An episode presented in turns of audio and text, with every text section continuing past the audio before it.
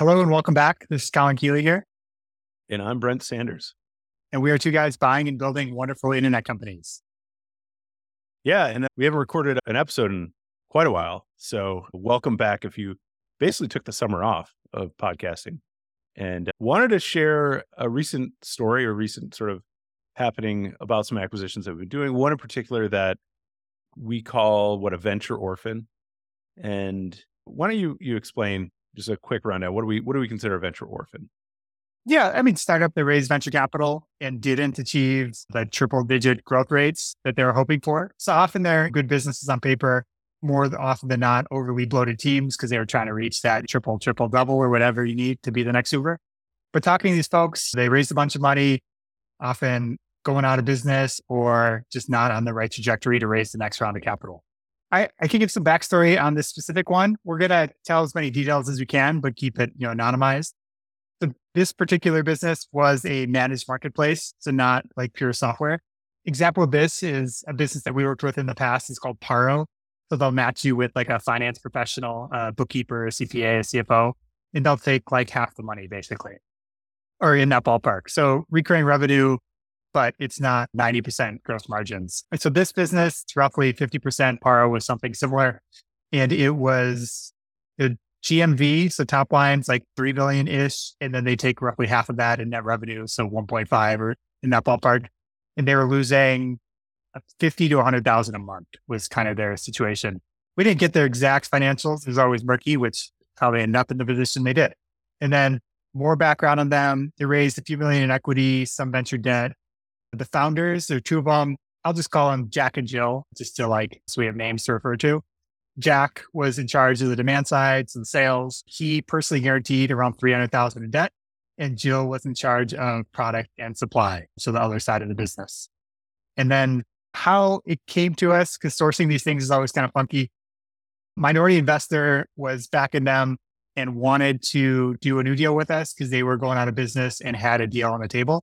And we are also friends with the majority investor who put in a million or so in equity. Anything you want to add to the so, background here? No, no, I think that's right. I mean, so this company was racing out of business. They, I guess they had a deal on the table. We got kind of looped in a little bit too late. I guess that that's one, maybe not too late, but one reflection is that every day the business, the, the situation got worse. And so had we known about it two weeks earlier, maybe we, we could have gotten it done.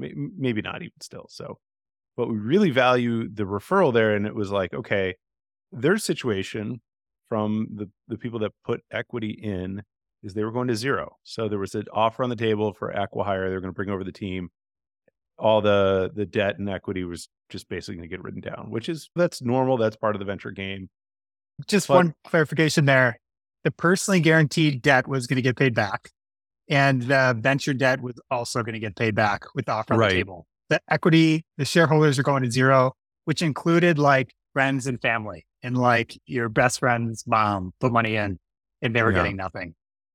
Yeah, yeah, and so the founders we had an initial meeting with them. So we first met with the equity holders and they're like, this sucks, number one. And we're fine writing it down. If if that's what it's going to be, it's what it's going to be. But we don't really agree with the founders that like this isn't a great business. It's a great business and they've they aren't achieving the growth that they want and they want to keep funding that growth and they the the acquirer is making it sound like they will keep funding that growth but they're losing 50 to 100k a month so it's like if you're not achieving that growth trajectory, you got to make some changes. And so this is we've been a part of a couple of these where it's it's like you want to wipe the slate clean. The the the current plans not working. How do you put this on a sustainable path? So we got on a call with uh, one of the founders, and one of the things we said, that, like very upfront, being like, "Hey, we know you have a deal on the table. You have." He had his personal finances tied up with this. Again, there's this personal guaranteed debt that he had.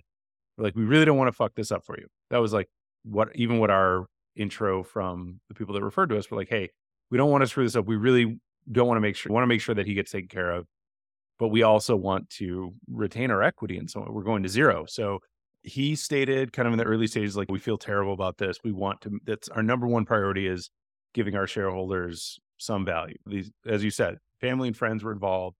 These investors have been working with us for a long time. And so we we're we're kind of looking at this as an opportunity to to provide a better alternative, right? And so the alternative we provided, we kind of put something quickly together.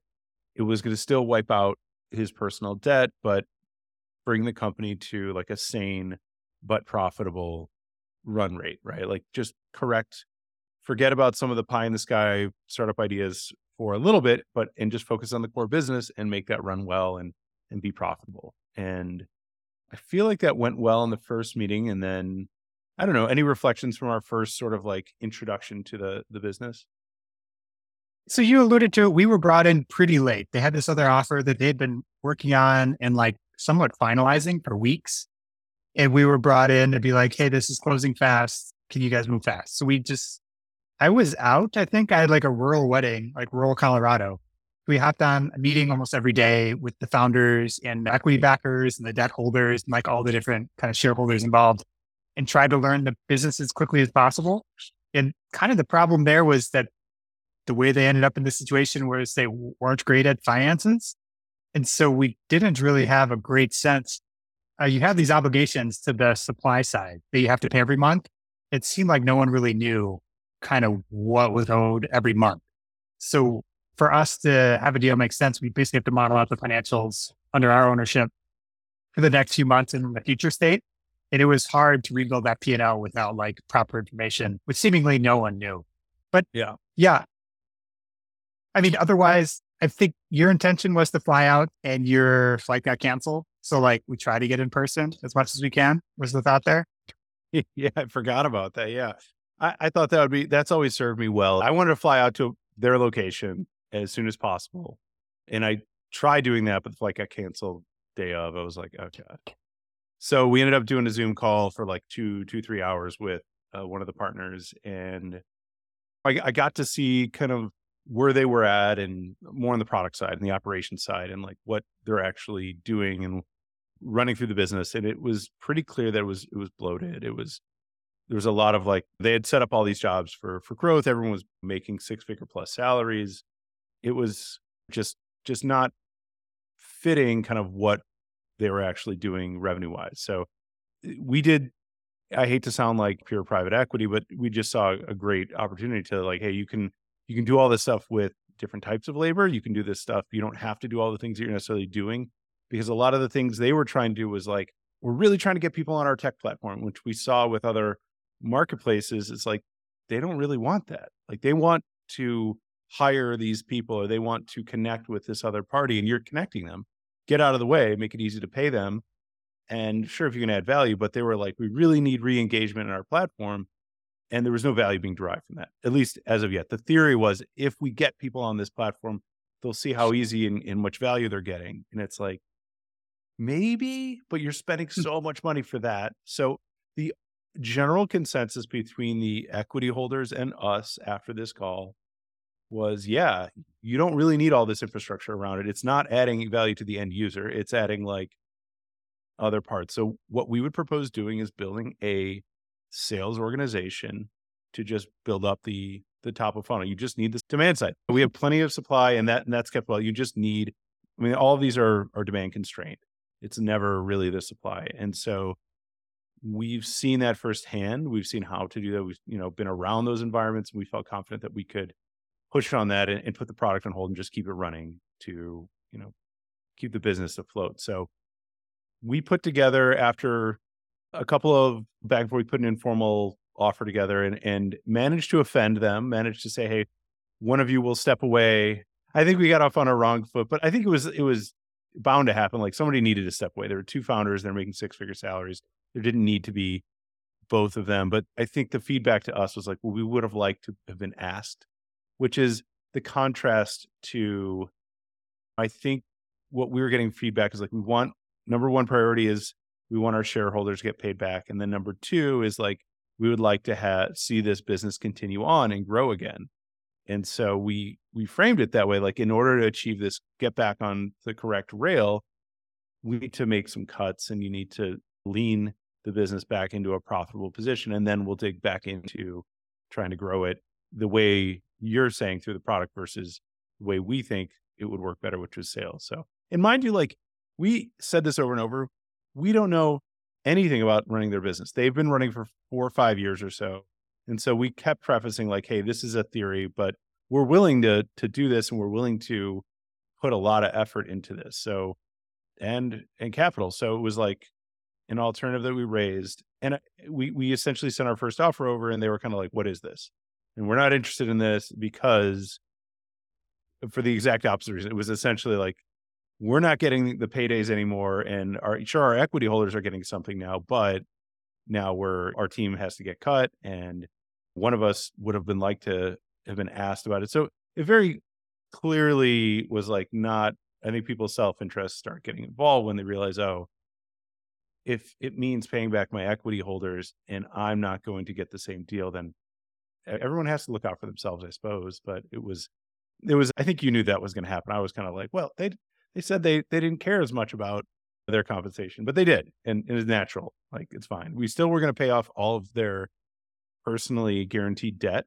That was part of our structure. Was like, hey, you're going to walk away scot free because your existing deal may not go through. But yeah, so I guess I should have prefaced all of this that the deal didn't happen. I think that's should be understood. If we're talking about this, we either close it or we didn't, and we didn't. Yeah. I guess just at a high level, so our offer was one founder stays, the one in charge of demand, one founder transitions out. Both of them get cash incentives, so like bribes for successful transitions and equity in the new new co. Cram down existing investors, but they keep you know a good portion. We bring in more money and then we reorient the company around growth and pay off the debt. So make the debt holders happy, pay off the personally guaranteed stuff.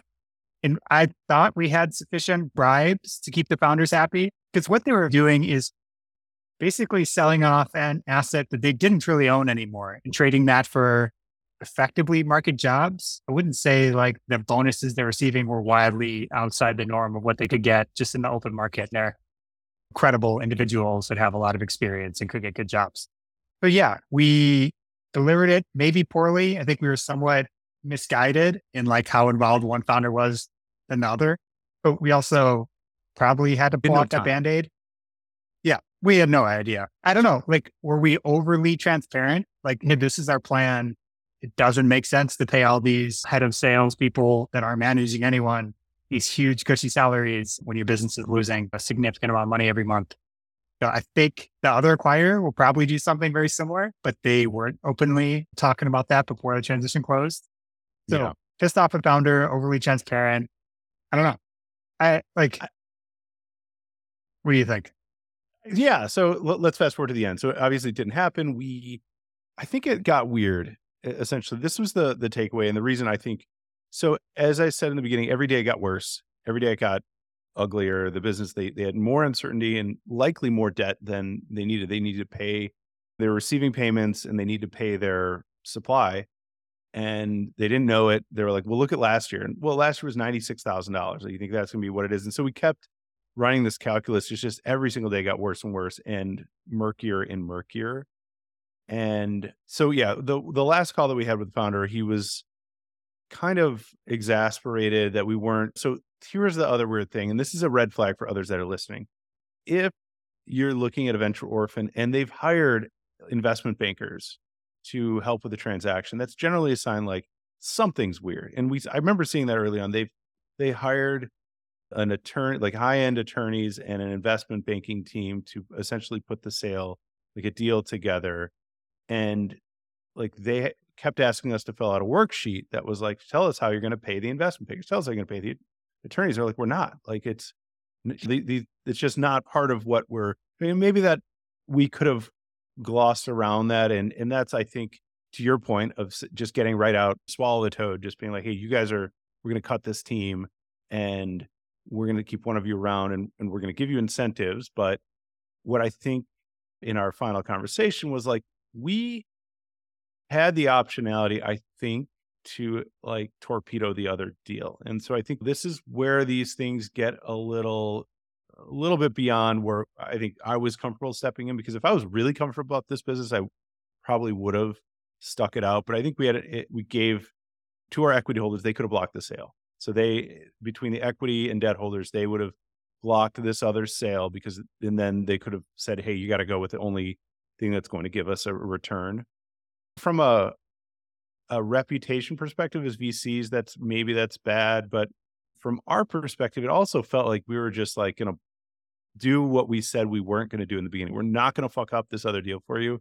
And it felt very clear at the end that we were going to fuck up. The only way that we are going to get this done is they didn't want to work with us. They didn't want to, when it was starting to get hostile, where they're like, well, you're never going to figure out how to run this business. And then when we asked, like, I think you asked Jack, you were like, how, if we fail, how are we going to, how do you think we're going to yeah. fail? And he was like, a year from now, we failed, out of it. why was it?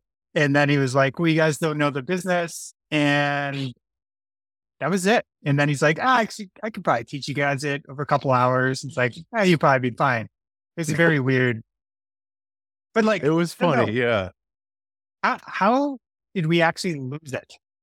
So the founder basically was like, I mean, he kind of withheld information. We didn't really know what the other obligations were, and that made everyone else skittish.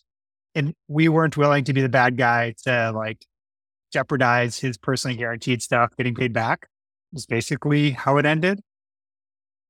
Yeah, I think I remember just I didn't want to play that hard of ball. That's I'm being that's like the, the gut feeling. I feel like a bitch for saying that, but I didn't have enough confidence around this business. Like it felt like I it felt like we would be forcing something. And would be forcing something. And my gut was like, I would force it if it was like if I knew it was a good deal and we had spent maybe another month with it and we had a little more of a footing but it just felt like fucking some somebody else's like life changing deal up just to to get one more deal closed. And I, I I'm a deal junkie. I think we both are, and like I think it's it's it's good to know when you have a problem, right? It's like it's it's good to know when it's about that of like, hey, well, we started this, we got to close it. I'm not going to waste my time. Versus, like, is this thing even going to be worth anything in six months? Like, we didn't really think that that was going to be the case. So, could we have obfuscated our cuts? Yes. Could we have laid out a really pretty picture being like, hey, you guys just come on board and we'll figure it out and we're just going to pay everybody and, and it's going to be it's going to be great. Like we're going to be in house with you. We could have made a pitch that would have made it seem like it's a way better offer, maybe not way better, but at least like this is a real pitch where you retain more ownership because by the way, their ownership was going to zero two, but they were getting some sort of equity in the acquirer or like RSUs, I would assume like a typical acquihire. So there was a pitch we made there that we kind of were too Midwestern, I guess, or too just transparent, being like, this is what we're going to do. It's going to, we're going to take Jack and cut all the other people because you don't need a VP of product for a, a product that nobody uses or it, it has less than 100 users, right? So it's, it's we're going to make the business for now, not for later, or for what the growth is. So yeah, there were a couple of things, but I, I know there was a point at the end there that we could have kept it going. We could have blocked, gotten the support to block or slow that other sale. But there were just too many things that were like, this doesn't sit right. Like this doesn't. And then at the very end, I'm like, do you even really want to do this? Like this exact business. It was like, uh, do if we wrested control from them, would we even have the expertise and knowledge? And it was just too many things that were like, nah, nah, you're not, you're not that close. And it was, it was just too distant. So, and I also got that sense from the sponsors that brought us in is that they they love the idea of doing this and they love the idea of retaining their equity and they love the idea of us putting it into a new direction but i think at the end of the day they also saw the writing on the wall and i don't think there was an appetite or ability to put more resources to to to do it because it's it's really it's kind of good money after bad after a while yeah it's sad. I mean, I think it's a good asset. It's a good business. It's been mismanaged. And then there were just like obligation on top of obligation of like yeah. these best bankers, an unknown amount, of lawyers, kind of an unknown amount. I think maybe if we were brought in a couple weeks earlier and could have got more finalized numbers for those things, the deal would have made sense or wouldn't have, but at least we could be more concrete about it. Yeah, it's just kind of a bummer. It was a good exercise. Yeah, I guess that's the thing. The important takeaway is like we went through this, we've been through this a couple times now, and we are going to continue to see these. The market sucks, right? The the economy is is tumultuous. The the fundraising market is, is difficult for underperforming companies. So I guess that's the call to action here is like send us more of these deals. We are very interested in doing them.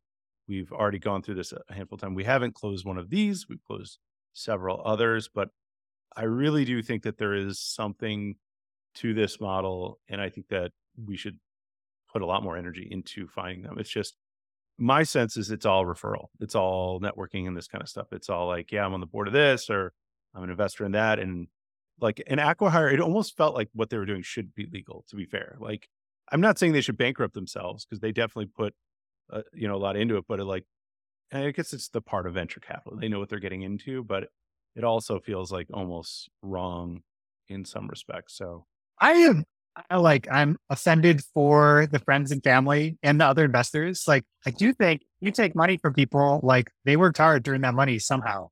And you do have a fiduciary responsibility to like treat that money well and get them a return best you can. So it is just wild. These people that bet on you super early, you just screwed them over, you know, fully, not even trying to make them not whole, but like the best you can. And they just got nothing. it is wild. No, it seems like it's I'm no maybe attorney. not illegal. Yeah, I'm not no no attorney, but it's like there there is this idea of like fiduciary responsibility. Like if you take people's money, I don't know if that's the case with with venture capital. Obviously, it's I don't think it is right that you're technically a fiduciary. I think it's just again coming back to our midwestern roots. It it feels wrong, but I also know like they're in a t- tough spot. I would have probably done the exact same things they did. To be fair, like after four or five years of running a business, putting hundreds of thousands of, of dollars of my own money into it and and having that debt ready to be called. It's like, yeah, I got to get out of this. And I'm sorry it didn't work out, but I mean, I understand it's it's an incredibly difficult situation. So here's the question: Would you have run this process differently in the sense of like, let's present to them the most attractive offer and the most attractive like bullshit just to get it done and then clean house? No, I would have been more open to keeping Jack and Jill, I guess. I the only real regret I had, I think we learned the business as quick as we possibly could have. It would have been better if we, you could have flown out there and met in person. I think we would have known more. I probably would have kept both founders and kept them certainly both more involved earlier on. That was only like the foot fault that we had. Everything else was just like there was a time constraint that kind of screwed us but I think you have to be clear that like you can't keep the whole team. The reality is yeah. just the reality. I, I, there's no hiding that one. Yeah, yeah, it makes sense. So, yeah, I guess that's that's that one. I, we wanted to share that as a sort of a learning, but more so to if you know of these types of deals or you're seeing these this category of deal where it's, it's still a great business, but it's not going to raise another round. This is our our bread and butter now. Yeah, I think it should be. I mean, I think there's, uh, I know a few smart folks going after it. I don't think there's that many of them that are credibly, you know, looking to do it. Yeah. I think we know now how to like craft a deal to win all the different shareholders over. The founders basically bribe them, cash payouts, some equity. Otherwise, a lot of these raise too much money. They're under a preference stack. Their equity is worth nothing. It's like a, a zombie ship or something that's just kind of cruising along. So I think you can make it worthwhile for the founders for sure. It's a recap. VCs, the smart ones that think they know it's not the next Uber, they know it's game of home runs. This gets them off the board, it frees them up. It closes out the fund, depending on if it's not an old fund or something, and you give them a PR win.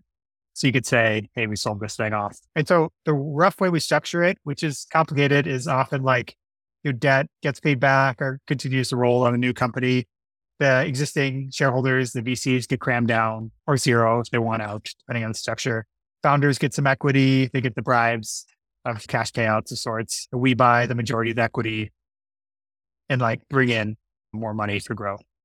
And that's yeah, how it works. One one thing that I thought we presented well for that was introducing vesting, like a uh, not coming in and saying, Hey, we're gonna take some chunk of it. We would also vest right? I think that's important to keep in these deals. I know it's not generous for us, but if we were to, you know, in most cases, if we do what we're going to do and at least repackage this and get it on track, like we only put six months into it or something like that, I, I, I think we'd want to accelerate it to a year or something, but assuming four year vest with one year cliff. But I do feel like something like that, reintroducing vesting is also great because but you just saw what happens when everyone vests and it just pollutes the cap table. So there's just all these hunks of dead weight sitting around. Yes. So if you got an interesting business and you raise too much money and you're buried under a preference stack, come reach out to us. We'll recap you and know, partner with you on it. I think it could be very successful for everyone. Cool. And uh, what else has been going on? I mean, it's been I got. I don't know when our last recording was, but it was probably three months ago. It's been a long time. I moved down to Austin and then I was basically traveling. And obviously, my podcast setup is not set up. I could not find the cords I needed. So those are kind of the things. I also went out to Canada. So went out, with Andrew Wilkinson put together a mastermind. So spent some time with the tiny team. Yeah, that was interesting as well. Talked to more folks trying to do venture orphans or, you know, people that raise a series A, series B, and they're selling off. They're basically venture orphans sitting on the other side. Victoria's beautiful. Make it out there if you ever can. Like a 20 minute flight from Vancouver. Very cool. Very cool. Yeah. Hopefully it was it was worthwhile. But all right, well, we're going to start recording again more frequently. We'll come up with uh, more topics and uh, yeah, go from there. Sounds like a plan. Yeah. Hopefully have more venture orphan stories for you shortly here. Cool. Well, thanks for listening, everybody. All right. See ya.